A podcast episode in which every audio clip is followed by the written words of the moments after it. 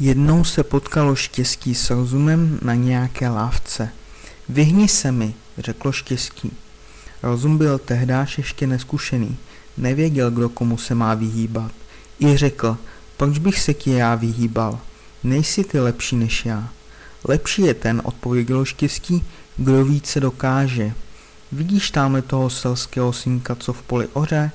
Vejdi do něho a pochodili s tebou lépe nežli se mnou, budu si ti pokaždé slušně z cesty vyhýbat, kdykoliv a kdekoliv se potkáme.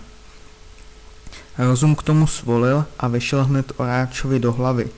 Jakmile Oráč ucítil, že má v hlavě rozum, začal rozumovat. Což musím já do smaky za pluhem chodit? Vždyť mohu taky jinde a snáze štěstí svého dojít. Nechal orání, složil pluh a jel domů. Tatínku, povídá, Nelíbí se mi to sedlačení, budu se raději učit zahradníkem.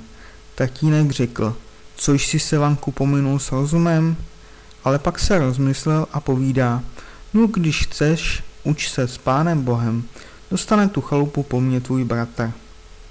Vaněk přišel o chalupu, ale nedbal na to nic. Šel a dal se ke královskému zahradníkovi do učení. Nemnoho mu zahradník ukazoval, za to tím více chápal Vaněk. Brzy potom ani zahradníka neposlouchal, jak má co dělat a dělal všechno po svém.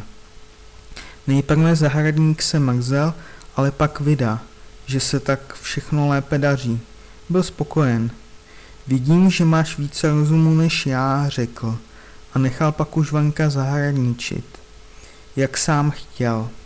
V nedlouhém čase zvelebil Vaněk zahradu tak, že král veliké z ní měl potěšení a často se v ní s paní královnou a se svou jedinou dcerou procházel.